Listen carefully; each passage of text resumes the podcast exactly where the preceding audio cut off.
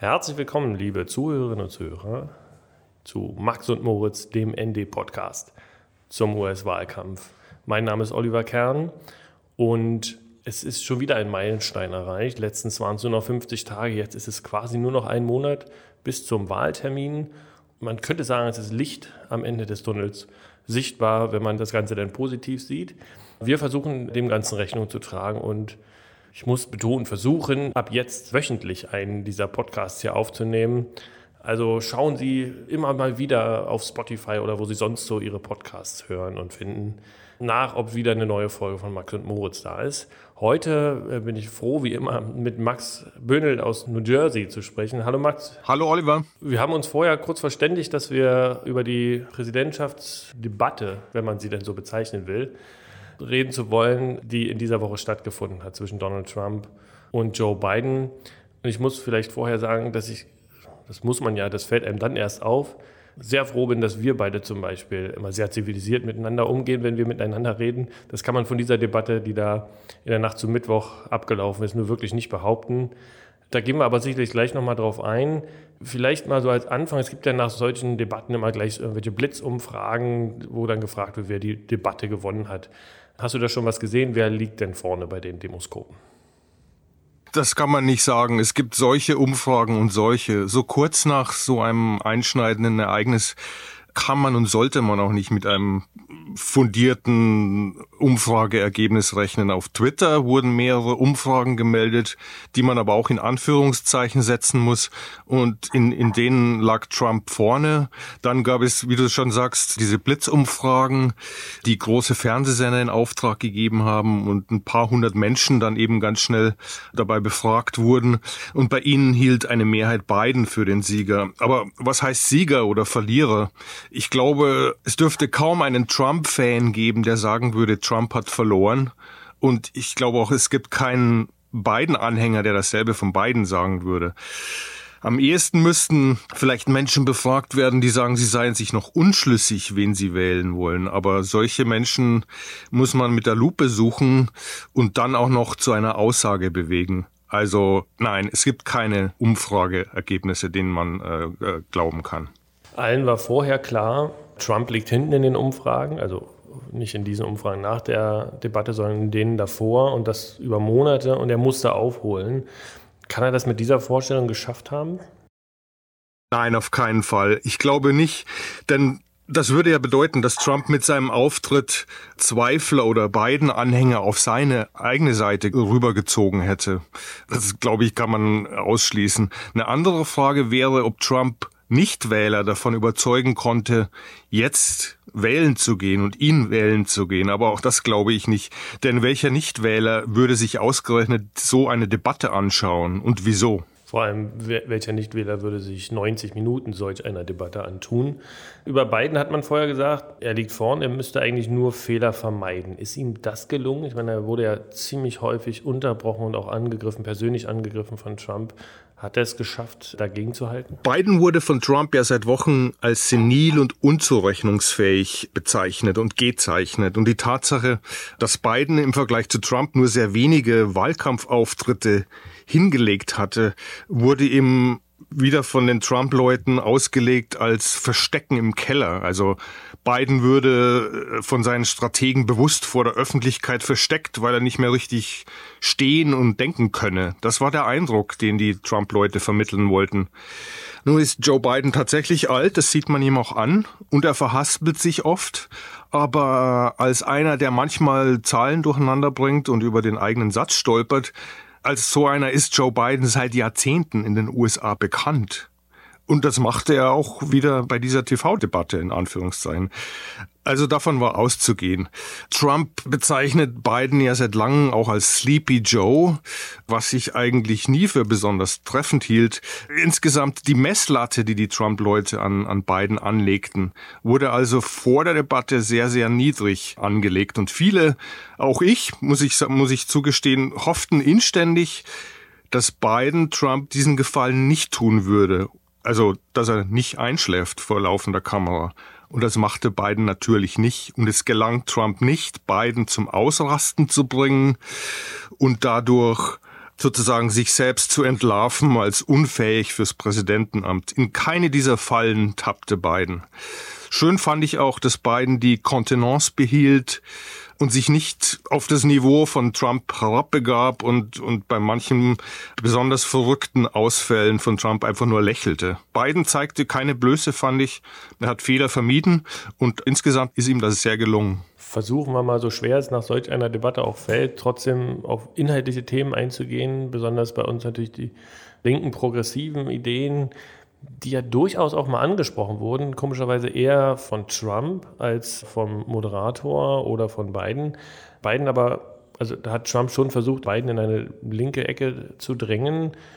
Und Biden hat aber wiederholt quasi explizit die Forderungen des progressiven Demokratenflügels abgelehnt. Also der Polizei Geld zu entziehen, die Abschaffung von privaten Krankenversicherungen, Green New Deal und in gewisser Weise auch, obwohl er es nicht ganz direkt beantwortet hat, auch diese Erweiterung des obersten Gerichtshofs, was ja auch gerade zumindest in linken Kreisen ein Thema ist, all das abzulehnen, war das gut für Biden oder war das schlecht? Mein Eindruck ist, dass der progressive Flügel der Demokraten die meisten Linken in den USA insgesamt, dass diesem Spektrum schon seit langem bewusst ist, welche Position Biden vertritt und bewusst ist, dass er für den zentristischen Mainstream-Flügel der Demokraten steht.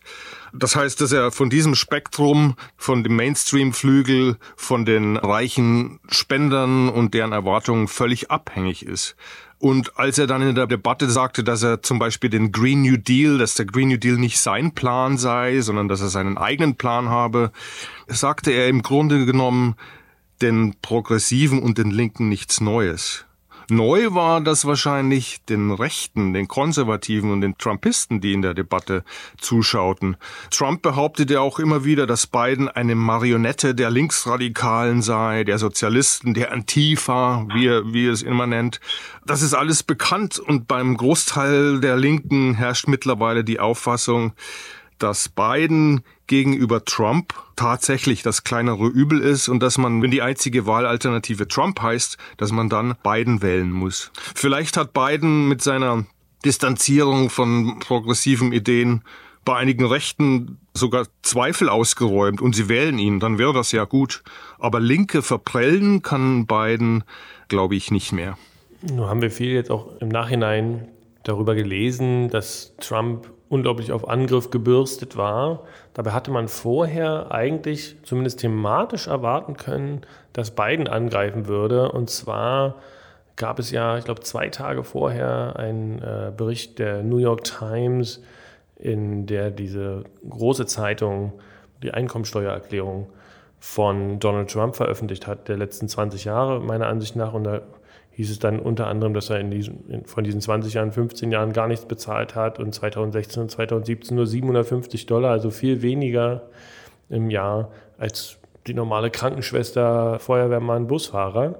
Und da dachte man doch eigentlich, dass Biden hier das ausnutzen kann und Trump darauf festnageln kann. Hat er meiner Ansicht nach nicht gemacht. Hätte er da mehr angreifen müssen? Ich denke, Biden hätte Trump in der Beziehung schon mehr angreifen können, aber die Angriffe wären bei Trump-Anhängern auf taube Ohren gestoßen und wären sozusagen in der Echokammer der Demokraten, wenn man das mal so nennen kann, nur ein weiteres Geräusch gewesen. Dass Trump ein Lügner und Betrüger sei, hätte im eigenen demokratischen Lager wäre nur, nur die Bestätigung gewesen. Trump gilt seinen Anhängern ja als einer der ihren, als sehr authentisch und ich glaube, dass Biden auch, dem Biden-Lager auch bewusst war, dass Trump-Anhänger so eine Denkweise pflegen wie, wer will denn sein Geld nicht für sich behalten und wer will denn nicht die Steuer bescheißen?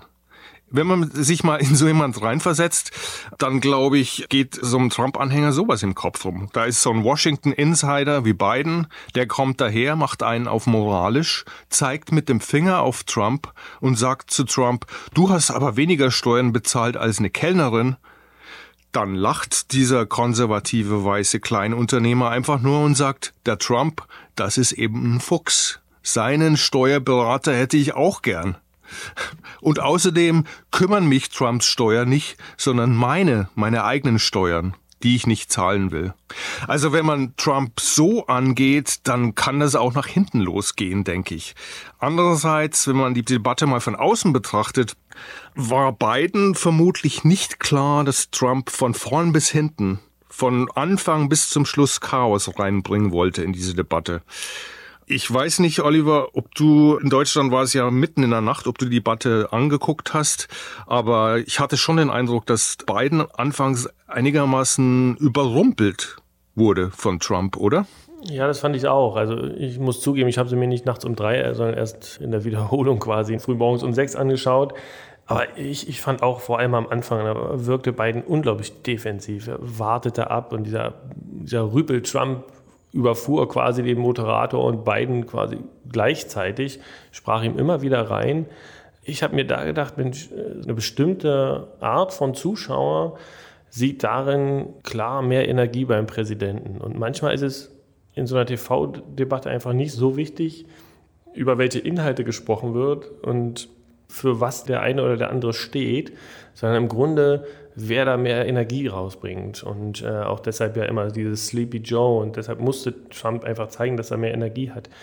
Und das hat er meiner Ansicht nach. Ja. Also viele sagen, er hat es übertrieben, aber kann es trotzdem beim Otto Normalverbraucher vielleicht so ankommen, ja, hier hat eigentlich Trump gepunktet, weil der macht wenigstens was und Biden steht nur da und lässt das alles irgendwie über sich ergehen? Könnte schon sein. Das, das ganze Format TV-Duell und die Sprache, die damit kommuniziert wird, also Zweikampf, Gewinner, Sieger, Durchhaltevermögen, das ist ja wie im Leistungssport. So ein Format begünstigt, glaube ich, von vornherein den Jüngeren, den Mächtigeren und den Aggressiveren. Und das ist Trump. Es wurde außerdem zu Recht immer wieder gesagt, dass Trump ein Meister des Reality-TV ist und dass er dessen Regeln genau beherrscht. Er war ja jahrelang die Hauptfigur in The Apprentice, wo er sich selber spielt. Insofern glaube ich, punktete Trump vielleicht doch. Also ich glaube, er kam möglicherweise als Sieger in seiner eigenen Reality-TV-Show rüber. Die Mehrheitsmeinung sowohl bei Befragten als auch bei den TV-Experten war aber auf jeden Fall, dass es die hässlichste und am wenigsten informative Debatte in der TV-Geschichte war. Manche fordern jetzt schon, dass Biden an den zwei weiteren Debatten, die ja noch anstehen, eigentlich nicht mehr teilnehmen sollte, weil die dann im Grunde ja genauso ablaufen würden.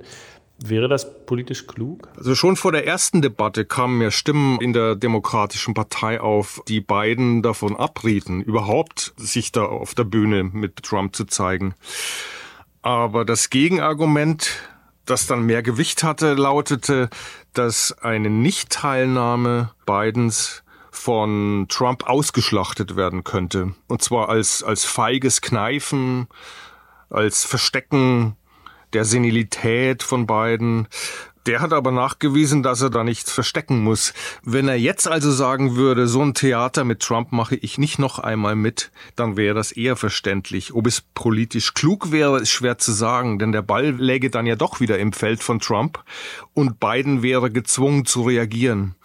Ich denke, wenn man ähm, Trump politisch einordnet als das, was er ist, ich würde sagen, das ist ein faschistoider Rechtspopulist dann ist da alles möglich. Trump weiß genau, wie man ein Medienspektakel inszeniert und so einer wie Trump schwimmt und gedeiht und blüht auf in einem Medienspektakel und in einem Chaos. Und sowas lässt sich politisch nicht kalkulieren, würde ich sagen. Wenn Biden dann doch weitermacht, er hatte bisher auch eigentlich gesagt, ja, er steht noch bereit für die nächsten Debatten. Wie kann man trotzdem verhindern, dass Trump dann wieder so die Initiative ergreift? Also wie kann man sie ihm entziehen? Die Kommission, die diese TV-Debatten organisiert, hat unmittelbar nach diesem Skandal angekündigt, die Regeln zu verstärken, die Regeln für die nächsten Debatten umzuschreiben. Aber was das genau bedeuten soll, äh, ist noch nicht ausgeführt worden. Sinnvoll wäre zum Beispiel, dass wenn der eine Kandidat redet, dem anderen das Mikro abgedreht wird oder wenn festgelegt wird, ob ein Kandidat das Podium verlassen darf und einfach so im Raum herumspazieren darf und dadurch den Gegner verunsichert. Das hat Trump ja auch schon gemacht vor vier Jahren in der Debatte mit Hillary Clinton. Viele Beobachter haben in dieser ersten Debatte die wichtigste gesehen und im Grunde auch Trumps letzte Chance. Wir haben ja am Anfang schon gesagt, dass er in den Umfragen nicht riesig weit, aber doch signifikant hinten liegt. Wenn die zweite Debatte kommt, Mitte Oktober, dann werden vermutlich landesweit schon 30 Millionen Wähler ihre Stimme abgegeben haben.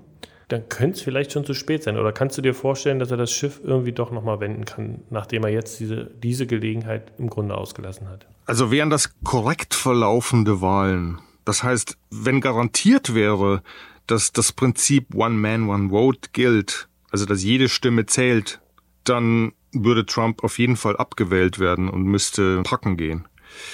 Die Umfragen zeigen ja, dass Biden seit Monaten konstant führt und mit einem Abstand von, von sieben bis neun Prozent vor Trump. Aber das sind ja keine korrekt verlaufenden Wahlen.